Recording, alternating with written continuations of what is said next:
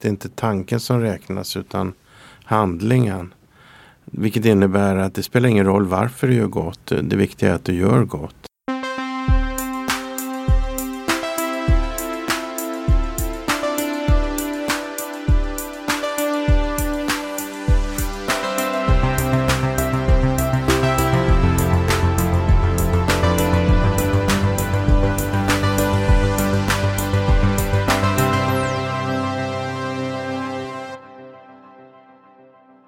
Hej, det här är Christian von Essen och eh, succépodden som heter Heja Framtiden. Hur ska vi göra världen till en bättre plats i framtiden? Det är ett återkommande tema och frågeställning här i podden som du kanske har märkt. Och eh, att göra skillnad det är svårt. Man är ju så liten som människa och man kan inte göra så mycket. Lika bra skita i det och lägga sig under en eh, gammal filt och kolla på Netflix. Men det är inte rätt sätt riktigt att tänka. Det menar i alla fall Stefan Einhorn, dagens gäst. Eh, han är ju eh, cancerprofessor och eh, författare och eh, aktuell med eh, boken som heter Konsten att göra skillnad. Och eh, förutom att ni ska läsa den förstås så ska ni lyssna på hur Stefan resonerar kring vårt kollektiva ansvar och, och personliga möjlighet att göra världen lite, lite bättre. Med små goda gärningar som eh, blir till ringar på vattnet för andra människor. Vi poddar från Helio GT30 i Stockholm. Tack Helio för att ni finns och eh, gör detta möjligt. Helioworks.se om ni vill ha kontorsplatser, eventlokaler i Stockholmsområdet. Eh, gå in på noden.se, prenumerera på deras nyhetsbrev. Nodentrender kommer varje fredag. va.se heter veckans affärers sajt. På va.se slash poddar, där ligger alla Heja Framtiden artiklar om ni vill läsa mer.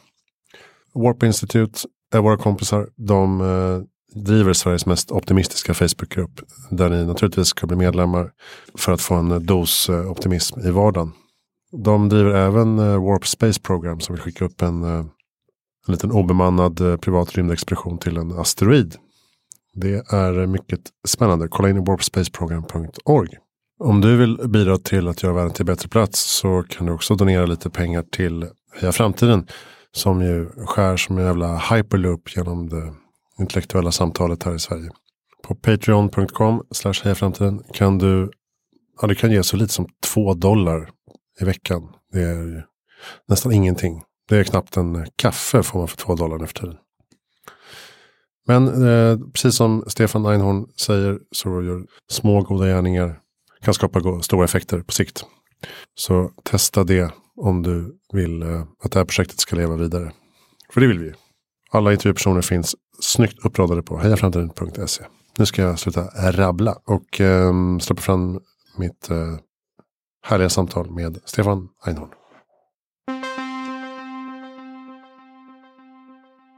Ja, jag föddes i Köpenhamn av misstag. Eller väldigt mycket för tidigt.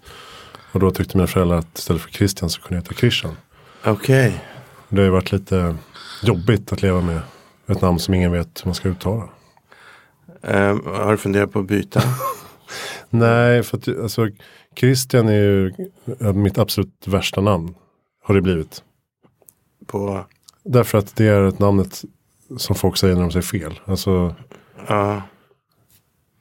Men är det det värsta namnet du vet? Christian. Ja. Mm. Och Christian då? Nej, det är ju fint. Okej. Okay. Men, men när, när men... folk säger hej på dig Christian. Ja, då, då, då ryser du. Ja. Men, men eh, nej, inte första gången kanske, kanske jag inte gör det. Men, men om jag har träffat en person och pratat med den och presenterat mig. Och så nästa gång säger den igen Christian. Då mm. kan jag. Då ryser jag lite. Säger du till dem? Ja, jag har blivit. Eh, det beror på lite situationen. Men jag, jag har blivit lite bättre på att säga till direkt istället för att irritera mig på det. Ja. Det är en bättre strategi. Den andra strategin är att sluta irritera sig. Mm.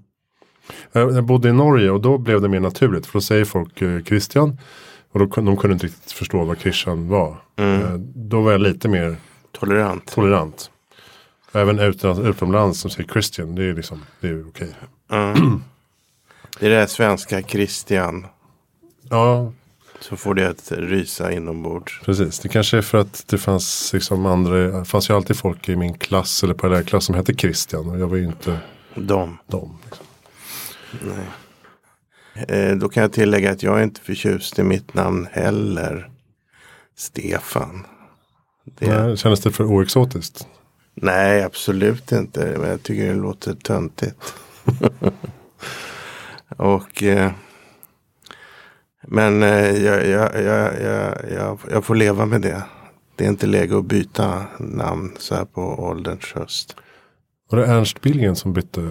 Eller det kanske var mer ett konstnärs-alias han tog? Det är för mig obekant. Mm.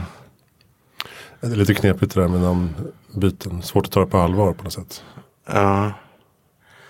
Eh, ja, man, man, man, eh, man undrar ju alltid över motivet. Mm. Liksom till att man byter eh, namn. Och eh, nej, men eh, man, man, man får bita i det sura äpplet helt enkelt. Och acceptera vad man heter. Christian och Stefan Mm. Möts får, nu i ett poddsamtal. det får vara, det får vara okej. Ja, det får Good duga. enough. Eh, välkommen Stefan Einhorn till Heja Framtiden. Tack. Säger man fortfarande professor i molekylär onkologi vid Karolinska institutet. Ja, Och överläkare vid Radiumhemmet. ja, så kan man säga. Fast Radiumhemmet finns ju egentligen inte mer eftersom man har byggt eh, nya Karolinska. Ja okej. Det Eh, så jag är överläkare vid den onkologiska kliniken. Okej. Men man får gärna säga Radiumhemmet för att det ligger mig varmt om hjärtat. Men det är i stort sett ett hus idag. Mm, okej. Och sen eh, nästan 20 år tillbaka har du ju skrivit böcker också. Mm. Kan man säga 20 år? Jag började väl skriva böcker mer eh, på regelbunden basis 95. Så det är Jaha. faktiskt 23-24 år sedan. Mm. Det är en lång tid. Och ehm, mest känd kanske för boken Konst att vara snäll. Ja, det stämmer. Är det din bestseller? Det är min bestseller, ja. Den har väl sålt över 350 000 i Sverige och eh, översatts till 19 språk. Mm. Och det är väldigt roligt att jag har skrivit en bestseller. ja, En kioskvältare. då kan du i alla andra sammanhang skriva best selling author. Jag skulle kunna göra det. jag har faktiskt aldrig provat men det, det, är en bra idé. Det är ungefär som tungviktsvärldsmästare Mm. i boxning. De, en gång mästare, alltid eh, mästare. Och presidenter i USA är ju alltid Mr President. Och då menar du att eh, best-selling authors är alltid best-selling authors. Mm. Ja, jag ska lägga det på minnet och Mm. ska fundera över det innan jag går och lägger mig ikväll. Men eh, anledningen till att jag kommer att tänka på dig till det här sammanhanget var ju din senaste bok eh, som heter Konsten att göra skillnad. Mm. En liten bok om vårt stora ansvar. Ehm, och den kom väl i somras kanske? Den kom i eh, slutet på augusti. Ja. 2018. Ja. Vad kan man säga om den? Varför vill du skriva den? Eh, Jag, eh, jag brukar säga att det är min, nog min viktigaste bok. För att eh, mänskligheten balanserar ju idag på en knivsägg mellan möjligheten till en fantastisk utveckling och risken att förstöra alltihop. Den vetenskapliga och tekniska utvecklingen har ju skapat fantastiska möjligheter och stora risker. Och eh, jag menar att det är inte bara eh, stora opinionsbildare, eh, journalister till exempel, eller näringslivets chefer eller politiker som har ansvaret för framtiden, utan att det är ett ansvar vi delar. Alla kan bidra till en bättre värld. Och eh, det, det, det är det jag vill understryka med den här boken, Konsten att göra skillnad, att vi alla kan göra skillnad. Och hur viktigt det är att vi känner att det är på det sättet och att vi gör vårt bästa för att resan in i framtiden ska gå så bra som möjligt. Mm. Det, det slog an en sträng hos mig efter det här året som jag gjort eh, de här intervjuerna, 50 stycken är det nu. Um, just insikten att eh, framtiden är ingenting som kommer hända bara. Utan det är någonting vi skapar och vi kan faktiskt vara med och bygga den framtid vi vill ha. Mm. Um, och det låter så banalt men det är ändå något som man måste påminna sig om. Att man inte är, man är liten men man är ändå en myra i stacken som drar sitt strå så att säga. Ja, jag, jag brukar säga att det största av alla misstag är att inte göra någonting eftersom man bara kan göra lite. Men ibland göms det riktigt, riktigt stora just i den lilla handlingen. Och eh, vi, vi, vi, lever verkligen eh, riskabelt vi i mänskligheten. Det finns eh, en undersökning man gjorde bland framtidsforskare, 300 stycken tror jag att de var eh, ungefär. Där man ställde frågan hur sannolikt är det att mänskligheten försvinner till år 2100? Och genomsnittsvärdet blev 19 procent. Det vill säga en chans på fem att vi inte existerar om 80 år. Och den siffran får man naturligtvis ta med en stor nypa salt, självklart. Men den, den visar hur att riskerna är faktiskt väldigt, väldigt stora. Eh, och det, det handlar om miljöförstöring som eh, alla är, är medvetna om. Klimatförändringarna talas det ju mycket om. Men det handlar om risken för krig med massförstörelsevapen. Nya epidemier som kan spridas eh, tack vare att våra transportmöjligheter har förbättrats. Och kanske dyker det upp en risk om 10 eller 20 eller 30 år som vi idag inte ens har kunnat förutse. Och nu hör jag mig själv låta som en domedagsprofet och det, det är faktiskt inte meningen för att eh, det finns också stora utvecklingsmöjligheter. Mycket av det som har hänt i världen under de senaste decennierna är, är ju faktiskt väldigt, väldigt bra. Fattigdomen minskar, svälten minskar. Allt fler människor eh, går i skolan. Jämställdheten ökar. Mycket, mycket går åt rätt håll. Så jag brukar säga att man ska hänga någonstans mittemellan eh, hopp och uppgivenhet. För är man uppgiven så gör man ingenting. Och, eh, eller hopp är fel ord, eh, självsäkerhet skulle jag säga. Mm. Är man säker på att det går bra så gör man inte heller någonting utan man ska hänga någonstans mittemellan där framtiden är oviss. För framtiden är faktiskt oviss. Man tar in de risker som faktiskt finns och eh, eh samtidigt tar in de positiva möjligheter som finns och blandar sig en cocktail av insikt. Ja, ja alltså, om, du, om du frågar mig vad är sannolikheten att vi fixar det här? Och, och då går vi mot en ljusnande framtid. Där människor får det ännu mycket bättre än vad vi har idag. Så är, så är den stö större än att vi utplånar oss själva inom överskådlig framtid. Vad tror du själv? Um, jag tror att det ligger mycket längre fram i tiden än så. Alltså mänsklighetens eventuella utplåning. Mm. Um, jag, det, det, det, blir ju förstås orimligt att tro att mina barn inte kommer bli gamla för att mänskligheten ska utplånas innan dess. Mm. Nej, jag tror, jag tror tvärtom på uh, ditt scenario tre i boken. Va? Ja, just det. Att vi går en, en mycket ljusare framtid till mötes. Ja. Inte utan risker men. Eh, ja, men då, är vi, då är vi överens om att uh, vi siktar på det. ja. Men behövs den här boken för att gemene man fortfarande är fast i någon sorts föreställning om att jag, det jag gör spelar ingen roll. Eller det är så lite och det går alltid åt helvete ändå. Ja, jag tycker det är viktigt att påtala det. Du, du har helt rätt i att människor tror att de är maktlösa, att de inte kan påverka. Men vi har faktiskt en väldig makt över våra medmänniskors liv och med makt följer alltid ansvar. Och det finns ju väldigt mycket vi kan göra. Vi kan göra saker i vår närmiljö. Bry oss om människor som eh, kanske har det tungt för närvarande bry oss om människor som kanske är ensamma. Vi kan göra mycket för människor på andra håll i världen. Det finns jättebra välgörenhets organisationer Och där kan en slant faktiskt rädda livet på ett barn. Och det, det är väl något av det största man kan göra. Rädda livet på ett barn. Man kan gå med i organisationer. Man kan till och med ibland starta en organisation.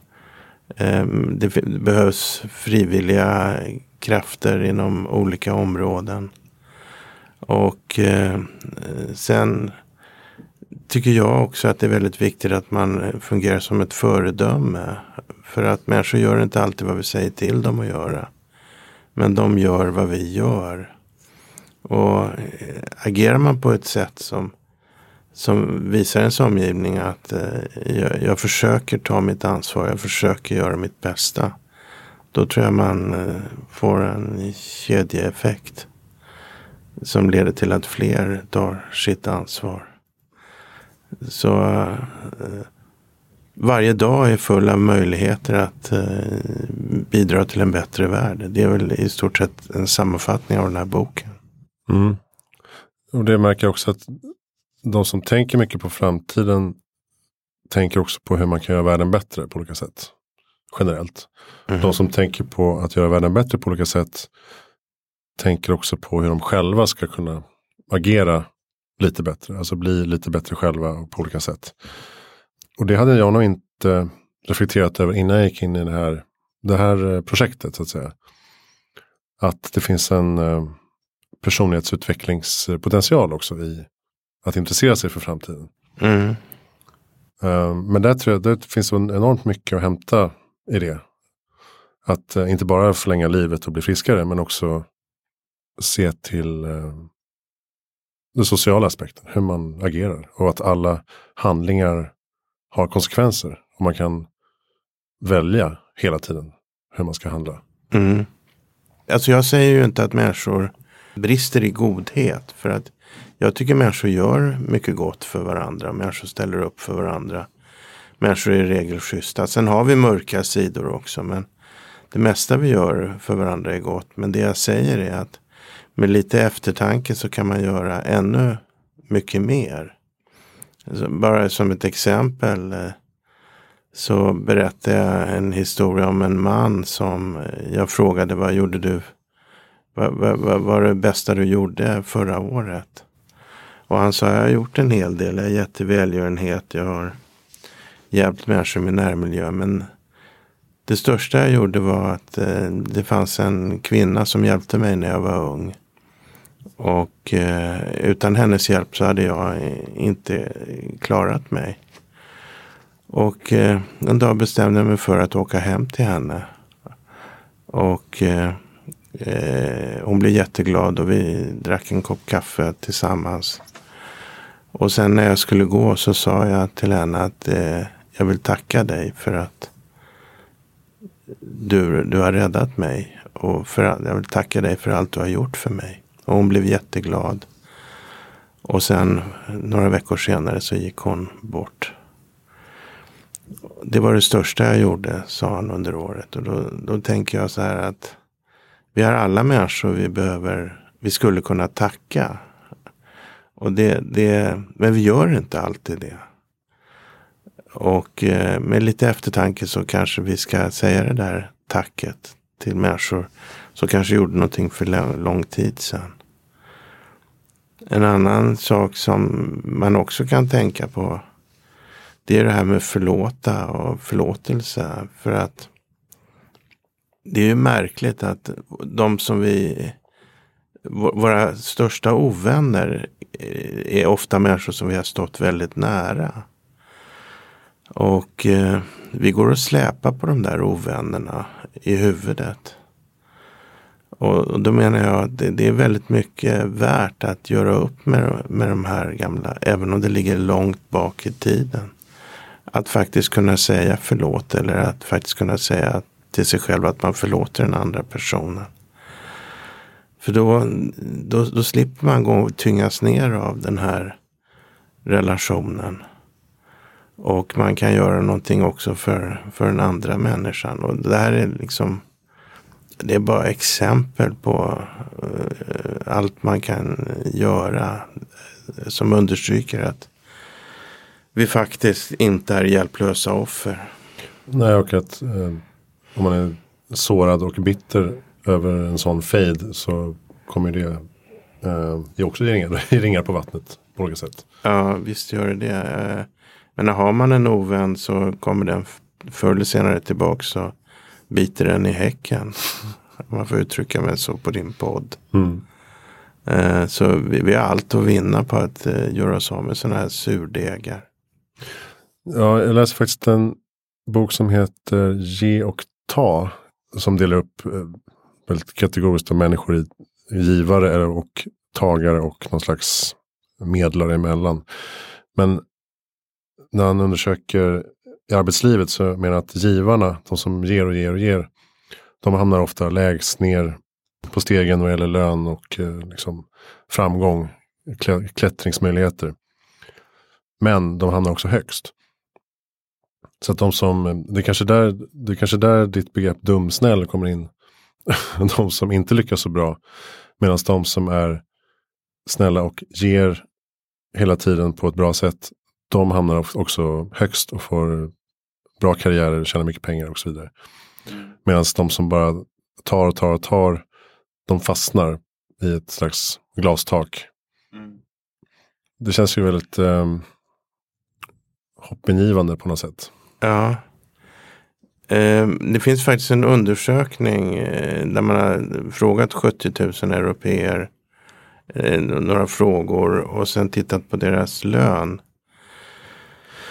Vem tror du tjänar mest? Osjälviska eller själviska människor? Ja, enligt det här exemplet då skulle det vara osjälviska människor. Ja, det visar sig att uh, osjälviska människor tjänar mest. Mm. Det visar sig också i den här undersökningen att osjälviska människor har flera barn. Mår bättre både själsligen och eh, fysiskt. Och naturligtvis har bättre relationer. Så att eh, alltså det finns ju en rad argument för att man ska vara en god medmänniska. Att man ska ställa upp för sina medmänniskor. Och på tal om din undersökning så har man ju visat att arbetsplatser som där eh, givarna dominerar över tagarna.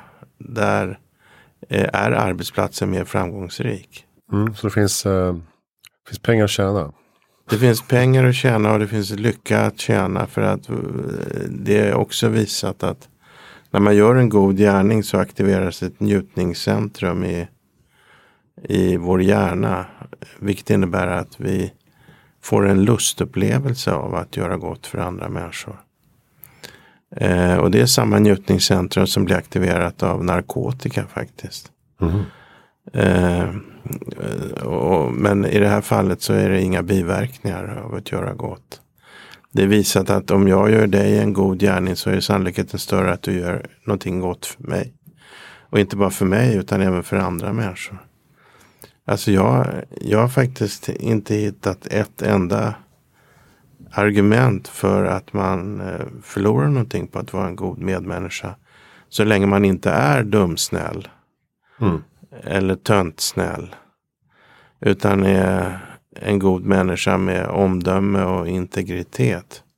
Och det är de som har omdöme och integritet. Det, det, de tillhör antagligen det här skiktet som enligt den här undersökningen tjänade bra med pengar. Ja, i det långa loppet i alla fall. Kanske mm. inte omedelbara snabba cash. Nej. Men eh, och, och där tycker jag du lyfter någonting viktigt i boken Konsten att göra skillnad. Eh, just det här att om jag mår bra av att ge. Alltså det behöver inte, det finns inget noll som är spel utan om jag ger dig en hundring så känner jag mig bättre och du känner dig bättre. Mm. Det kan nästan vara en egoistisk handling. Att jag ger för att känna mig bättre. Men det förtar inte handlingen. Nej. Det är fortfarande en god gärning. Precis. Och jag... Det där tror jag folk eh, missar ibland. Ja, precis. Och jag brukar ju säga att det inte är tanken som räknas utan handlingen. Vilket innebär att det spelar ingen roll varför du gör gott. Det viktiga är att du gör gott. Så att jag, jag köper inte det här resonemanget om att det finns ädla goda handlingar och egoistiska goda handlingar. Utan jag räknar bara handlingen. Och det viktiga är i de flesta fall inte varför vi gör det. Och ska vi hålla på och rannsaka oss själva och andra människor eh, och våra motiv så kommer det ju visa sig att väldigt många av våra handlingar är egoistiska. Det är bara på det sättet vi är uppbyggda. Mm. Jag blev väldigt medveten om detta för några år sedan. Jag, eh, vi hade mitt över gatan en, en eh, romsk, eller flera romska kvinnor som satt vid eh, Hemköp. Eh, mycket. Och eh, tiggde pengar. Och eh, så tänkte vi att vi gör en grej för barnen för de var så pass små. Eh, att vi går och köper varma sockar. Och eh, slår in dem i paket, ger dem små julklappar. Varma, Mm. varma strumpor. Eh, och så gjorde vi en grej av det. Barnen var kanske tre och fem eller sånt där. Så var det gulligt. Och så gick fram och gav eh, present till den här kvinnan. Och så, och så tog jag en bild samtidigt när min dotter liksom generat eh, går ifrån. Och, och kvinnan säger tack och visar en gest. Och så här. Lite su- suddig bild som jag la på Instagram och sa att nu har vi lärt, eller dagens lärdom är att liksom ge till våra vänner här på gatan eh, julklapp. Oj. Och, och då skrev vi vissa att eh, ja men vad fint och vi har också gett det där. Och så här. Det, var, det var liksom positivt. Men så var det någon sådär kommentar att att det där gjorde du bara för att kunna visa upp i sociala medier. Fan vad lågt. Och, så, och även fast det kanske inte var sant så har jag inte gett en enda jävla strumpa efter det. Det liksom satte sig i mig att ja nej, det så där kan man inte hålla på. Men det finns ju det här begreppen eh, godhetsapostel, godhetsknarkare. Mm. Som uttrycker förakt för människor som ger. Och jag tycker det, jag, jag skrev faktiskt en debattartikel på, i Aftonbladet. Eh, om god, begreppet godhetsknarkare och konstaterade att vi är alla godhetsknarkare. För att eh, det är ju som jag nämnde samma njutningscentrum som blir aktiverat som vid narkotikaintag. Om vi gör en god gärning. Och eh, det, det jag, jag, jag, jag, förstod att du skulle få en sån reaktion. För det, det får man i regel. Eh, men glöm inte alla de som hyllade er. Ja, men, Och- så fånigt av mig att ge, att ge upp då. Ja, Alltså att inte bara säga ja ja men jag gjorde i alla fall någonting och jag spred vidare denna. men det är väl inte för sent. Nej det är det inte. Eh, och eh, alltså, jag brukar säga att det är viktigt att man går ut och berättar om vad man gör. För då inspirerar man andra människor.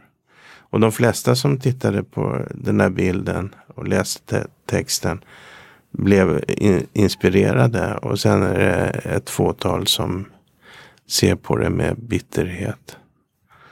Men eh, så, så all heder åt er. Mm, tack, då ska vi hitta på, hitta på något, något nytt att göra.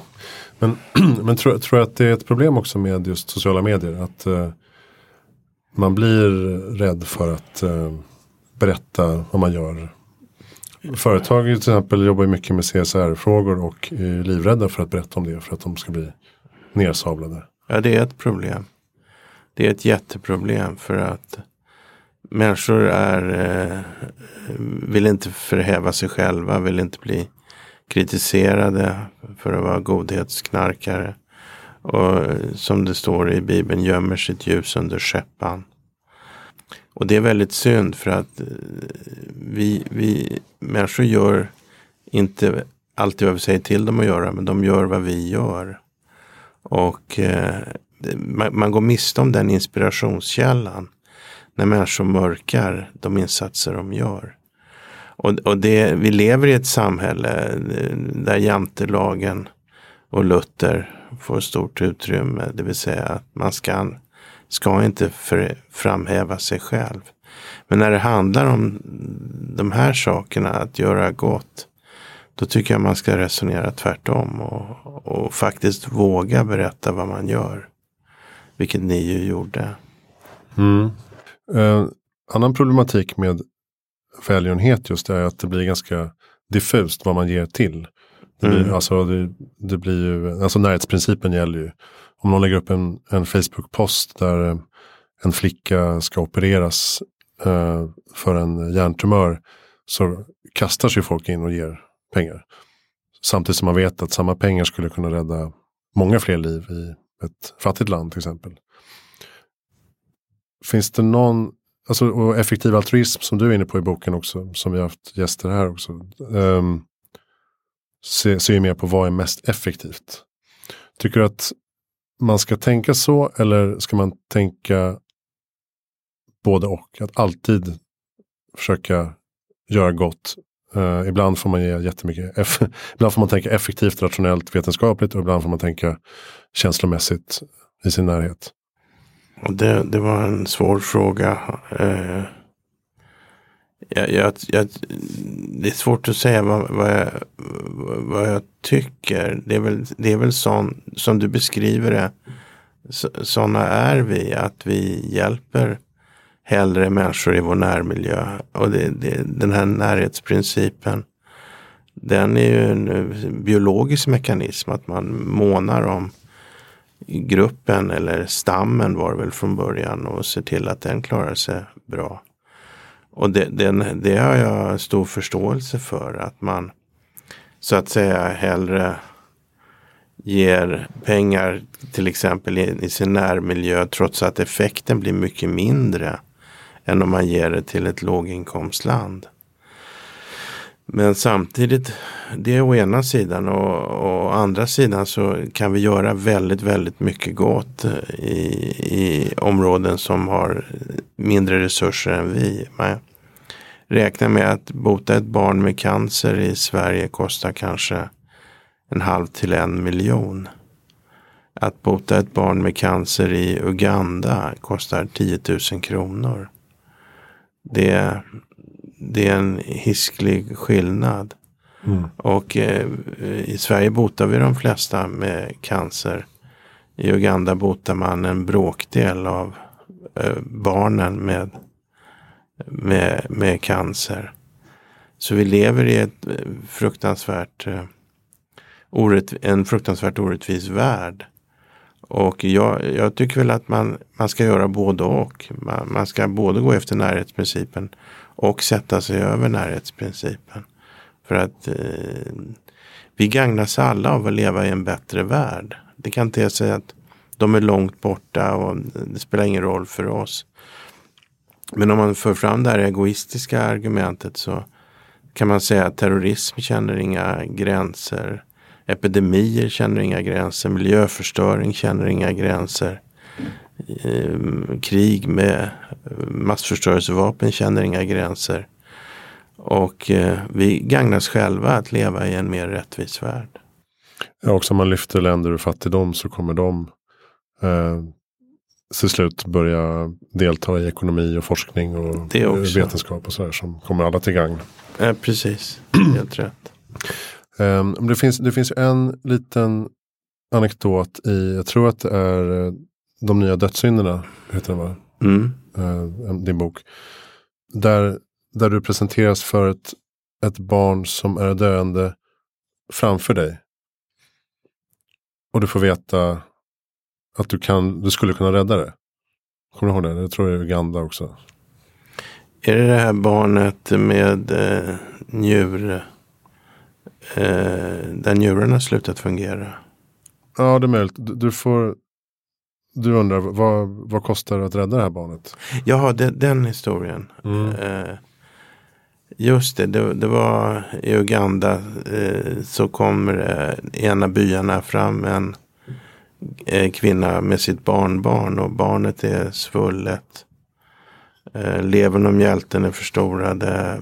Barnet har hög feber. Eh, blodbrist. Och lider eh, av en avancerad form av malaria. Kommer att dö utan sjukhusvård. Och då sa jag ta honom till sjukhuset. Och då skakade hon på huvudet och sa vi har inte råd.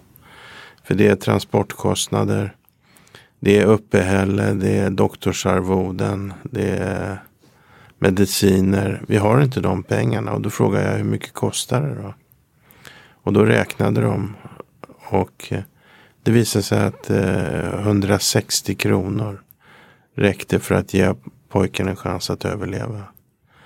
Och jag tror inte det finns en människa som lyssnar på den här podden som inte skulle lägga hundra gånger så mycket för att rädda livet på ett barn.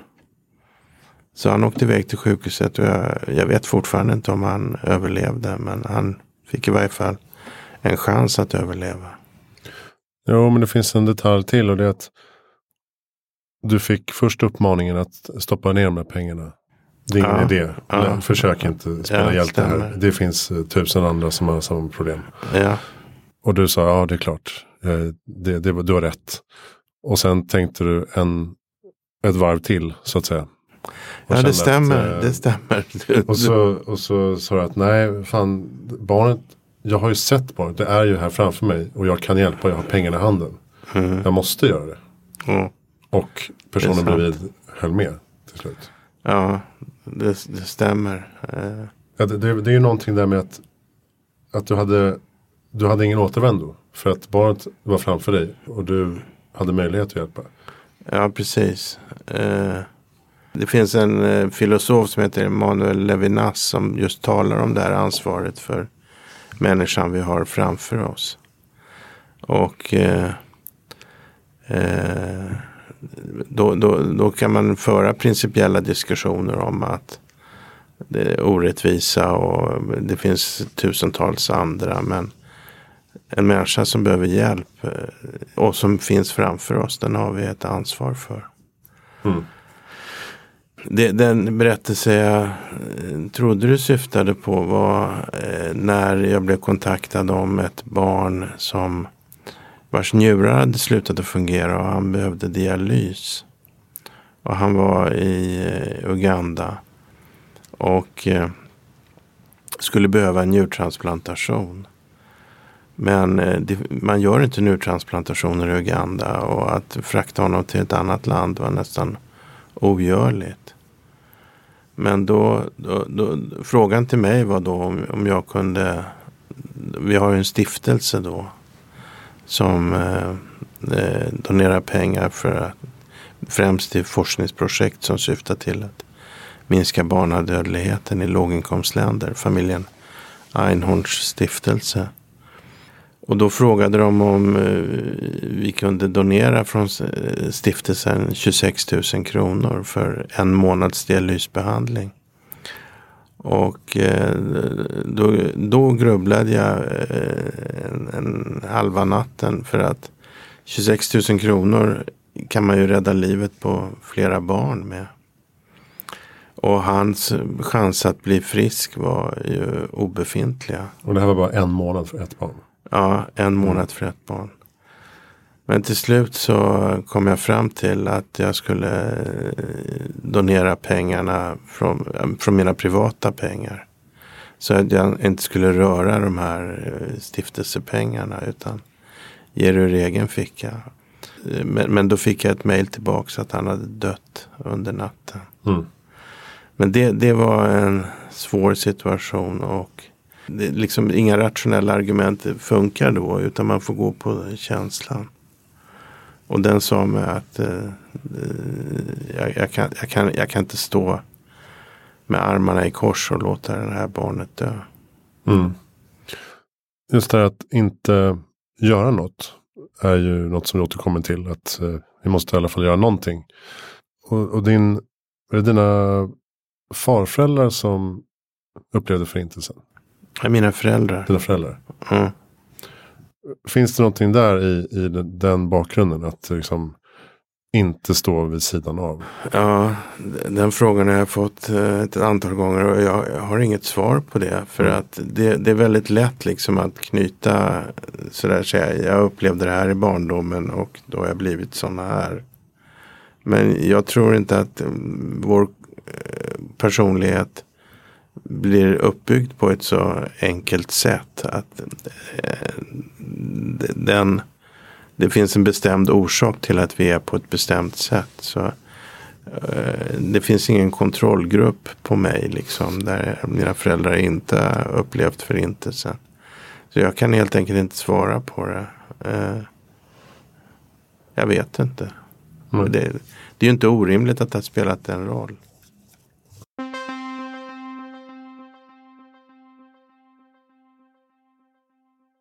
Jag tänkte vi skulle prata lite om en bok som heter Den sjunde dagen. Mm. Som jag eh, sprang på. Som du skrev alltså redan 2002. Mm. Som väl var kanske lite jag vet inte, före sin tid. Eller i alla fall före din bestseller. Just det. Inte lika uppmärksammad kan man säga. Men det handlar väl om en, eh, en eh, man som eh, har en döende far. Mm. Och, som, och, och pappan då ska dela vidare en eh, slags judisk muntlig berättartradition kring livets stora frågor. Kan man säga så?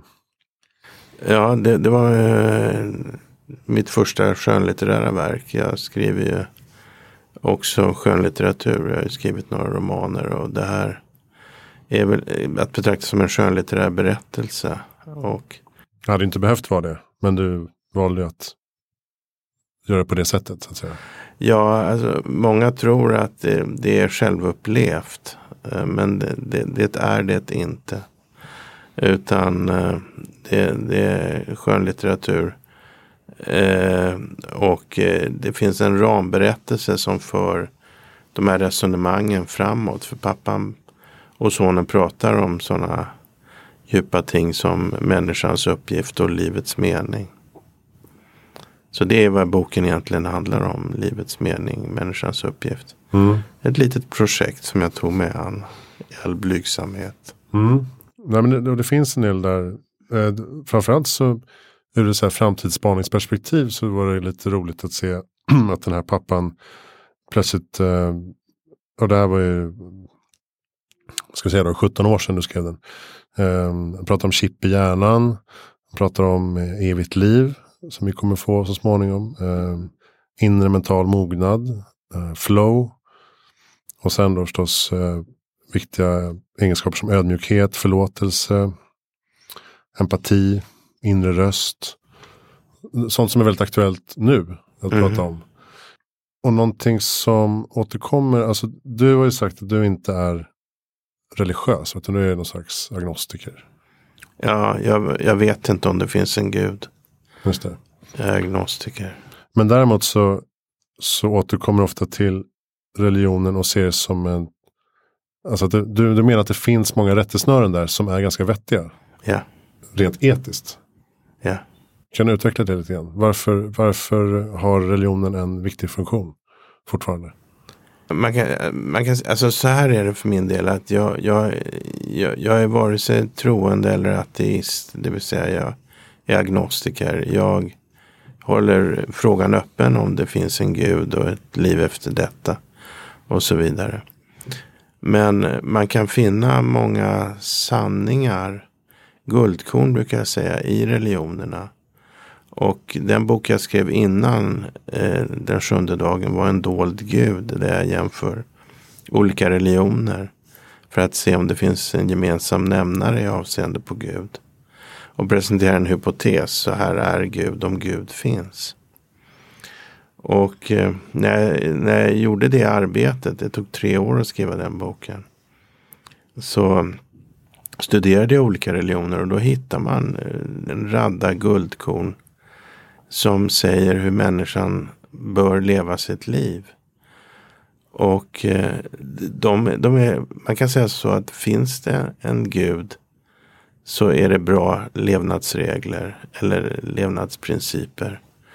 Finns det inte en gud så är det fortfarande bra levnadsprinciper. Så att man kan mycket väl leva sitt liv på det sättet. Alltså i godhet, i visdom, i eh, Eh, medkänsla. Eh, vare sig man tror på Gud eller inte. Det, det, så resonerar jag. Mm. Ja, för många, det är populärt idag att, att klanka ner på religionerna som sådan. Att det bara är eh, hittar på eh, doktriner och eh, regler som gör att folk börjar liksom fel, miss, feltolka och eh, ha ihjäl varandra ungefär. Mm. Och det är så mycket ont som har kommit till religionerna. Mm. Men det kan ju vara värt att lyfta fram också de positiva saker som Precis. faktiskt eh, finns i de här skrifterna. Precis, det finns skräp i religionerna och så finns det sanningar. Och eh, den lilla uppgiften man har eh, det är att veta vilket som är vilket. Och det är inte alltid helt lätt. Men jag, jag håller helt med dig om att man kan inte döma ut religionerna eh, helt och hållet. Absolut inte, för de har sina mörka sidor och de har sina ljusa sidor. Och eh, det gäller att hålla två tankar i huvudet samtidigt. Men har de traditionella religionerna en framtid, tror du? Eller kommer det andra? Ja, så de säger ju att eh, religionerna i världen breder ut sig och det, det är väl mest i, i Skandinavien som religionen, religionerna har tappat anhängare. Eh, över stora delar av världen så står de sig starka. Och eh, om du frågar mig vad som kommer att hända ännu längre fram i tiden så vet jag inte. Jag har faktiskt ingen aning. V vad tror du? Nej, men jag tror att det kommer alltid eh, dyka upp nya ehm, rörelser som kanske inte kallas religioner men som blir det närmaste religioner i, i eh, följare och eh, ehm, besatthet och vet det, tillbedjan nästan. Mm, ja, det är ett bra svar. Jag borde intervjua dig istället. Hur, hur mycket jobbar du aktivt med cancerpatienter fortfarande? Jag gör det fyra, fem veckor per år. Mm. Eh, och eh, jag har eh, undervisning vid Karolinska institutet. Jag har bland annat en kurs i konsten att vara en god doktor. Det vill säga en kurs i bemötande och etik som jag har två gånger per år. Fem veckor och sen undervisar jag på olika utbildningar. Tandläkarutbildningen, biomedicinerutbildningen, läkarutbildningen och så vidare. Och så är jag ordförande i Centrum för social hållbarhet vid Karolinska institutet. Och det, gör jag, det här gör jag då formellt på 30 procents arbetstid. Eh, för jag är då tjänstledig 70 procent för att hålla på med annat. Mm. Men hur ser du på framtiden inom cancerbehandling då? Cancerforskning? Vad är det som håller på att Ja, men hända det, där? det händer ju saker och ting. Immunoterapin har ju fått Nobelpris nu senast. Och eh, plötsligt så kan man eh, ge patienter livet tillbaka som tidigare var, inte hade några förutsättningar att klara sig. Med nya behandlingar, immunoterapi, inriktade behandlingar. Och ju bättre vi förstår hur cancerceller är uppbyggda desto större är chansen att vi ska kunna behandla och bota cancer. Så att jag är övertygad om att eh, i framtiden kommer vi bota all cancer. Men frågan är när framtiden är här. Om det kommer att ta 50 år eller 75 år innan vi är, vi är framme. Men förr eller senare så ska vi vara där. Vilka, vilka cancerformer är extra knepiga fortfarande? Ska jag verkligen säga det i podden? Ja, du menar att det kan bli eh, oroande? Ja, lite grann. Okej, vi säger så här. Vilka områden skulle behöva mer eh, forskning och finansiering då? Eh, det är ju samma fråga. Jo, men, Nej, men eh, efter lite betänketid så kan jag väl säga att, att eh, det finns eh, tumörer som vi botar väldigt få eh, patienter med. Och det finns eh, cancerformer där vi botar de allra, allra flesta. Och eh, där resultaten har blivit bättre och bättre med, med åren. Och ingen vet säkert hur stor andel av cancrar som blir botade. Men eh, en gissning är att vi botar kanske uppåt 60 procent idag. Och bland de vi inte kan bota så kan vi ofta erbjuda ett, ett långt och bra liv. Eh, trots att man lever med cancer. Så att eh, det är fortfarande en, en allvarlig sjukdom. Men möjligheterna blir större och större. Mm. Så det är värt att eh, donera pengar till cancerforskning? Ja, Vidare? ja. Svar ja. Svar ja. Och då behöver man inte inrikta sig på just en specifik typ av cancer utan Nej, det, det finns ju Cancerfonden är ett bra exempel. Cancerfonden eller eh, Radiumhemmets forskningsfonder är exempel på välfungerande eh, organisationer. Mm. I Sverige är vi duktiga på detta? Ja, vi är duktiga på cancerforskning. Vi ligger i frontlinjen, absolut. Jag brukar ju avsluta poddarna med att fråga, ställa den, den lilla enkla frågan. Vad är ditt bästa tips för att göra världen till en bättre plats i framtiden? Eller har vi svarat på det redan? Ja, det, det är vad min bok handlar om. Precis. Och du brukar ställa den frågan. Och få ganska bra svar ändå. Jag, I början så tyckte jag att det var lite fnissigt och sådär. Ja. Men eh, jag får rätt vettiga svar. Jag, jag kanske får avsluta då med att berätta en, en liten historia om en man som eh, varje dag brukade ta en promenad på stranden. Och en dag när han kom ner till stranden så var den täckt av sjöstjärnor. Som låg och torkade ut och, och dog i solskenet. Vad sorgligt tänkte han och började sin vandring. Och i fjärran så såg han en liten figur som rörde sig mellan sanden och vattnet fram och tillbaks, fram och tillbaks. Och när han kom närmare såg han att det var en liten pojke som plockade upp en sjöstjärna. Bar den till vattnet och la ner den. Gick och hämtade en ny sjöstjärna, bar den till vattnet och la ner den. Fram och tillbaks, fram och tillbaks. När han kom fram till pojken så sa han, vad håller du på med? Du kan inte göra någon skillnad. Det finns tiotusentals sjöstjärnor som ligger och dör. Då lyfte pojken upp en sjöstjärna, bar den till vattnet och la ner den. Och sen vände han sig till mannen och sa, för den sjöstjärnan har jag gjort skillnad. Mm. Jag säger en gång till som avslutning. Det största av alla misstag det är att inte göra något. Eftersom man bara kan göra lite. Men ibland göms det riktigt, riktigt stora just i det lilla. Det var väl eh, goda avslutande visdomsord. Ska jag svara själv på den frågan? Nej, retorisk fråga. Men eh, jag kan också bli, sen jag började med det här projektet så, så kan jag kolla igenom eh, affärsnyheter och nya företag och spännande innovationer och så här.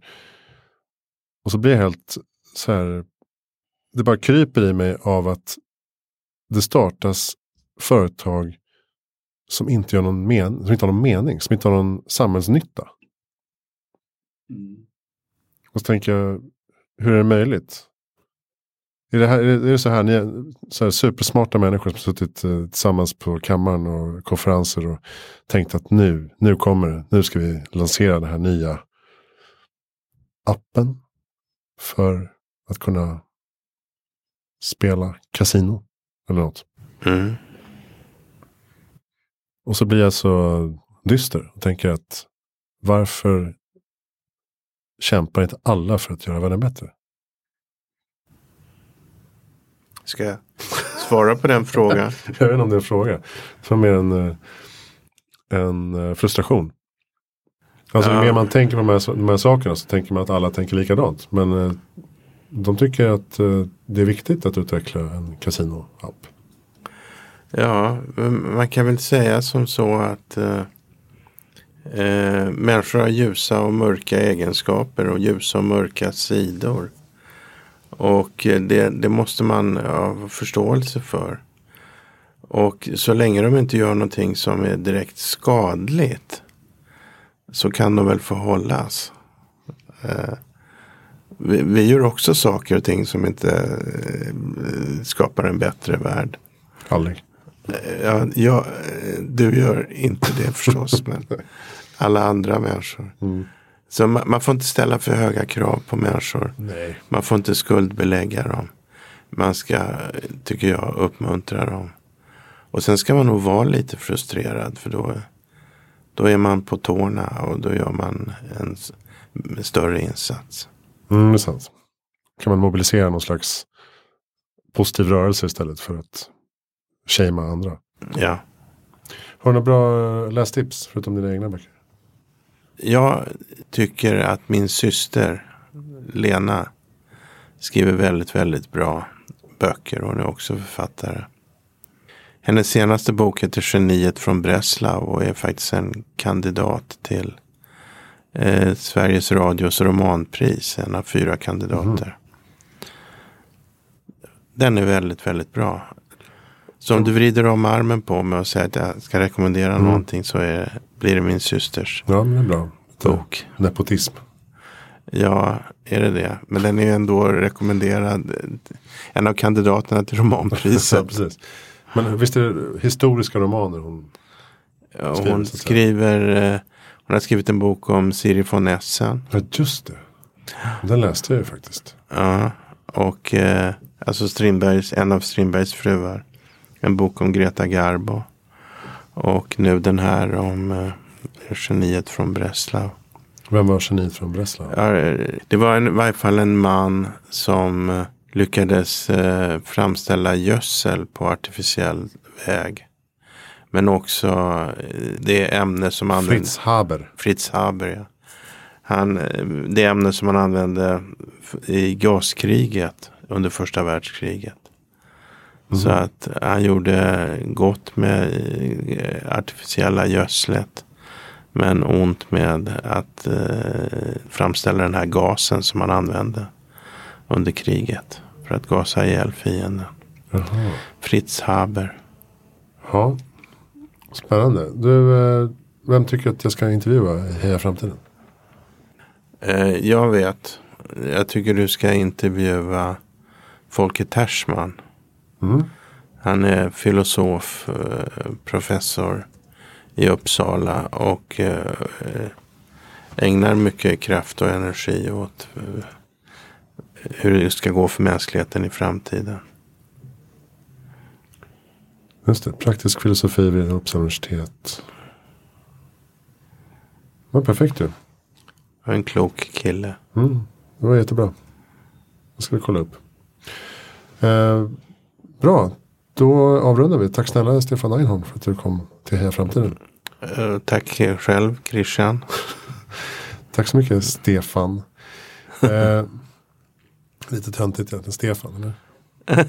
tack för de orden. Nu blir jag riktigt ledsen. Nej, jag skojar. Och ni andra ska gå ut i världen och göra den bättre. Uh, brick by brick så att säga.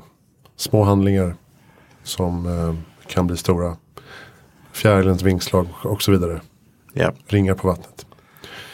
Bra, tack för att ni lyssnar. Eh, Heja Framtiden finns på hejaframtiden.se och eh, på sociala medier och på Patreon. Följ oss överallt och gilla. Tack för att du lyssnar.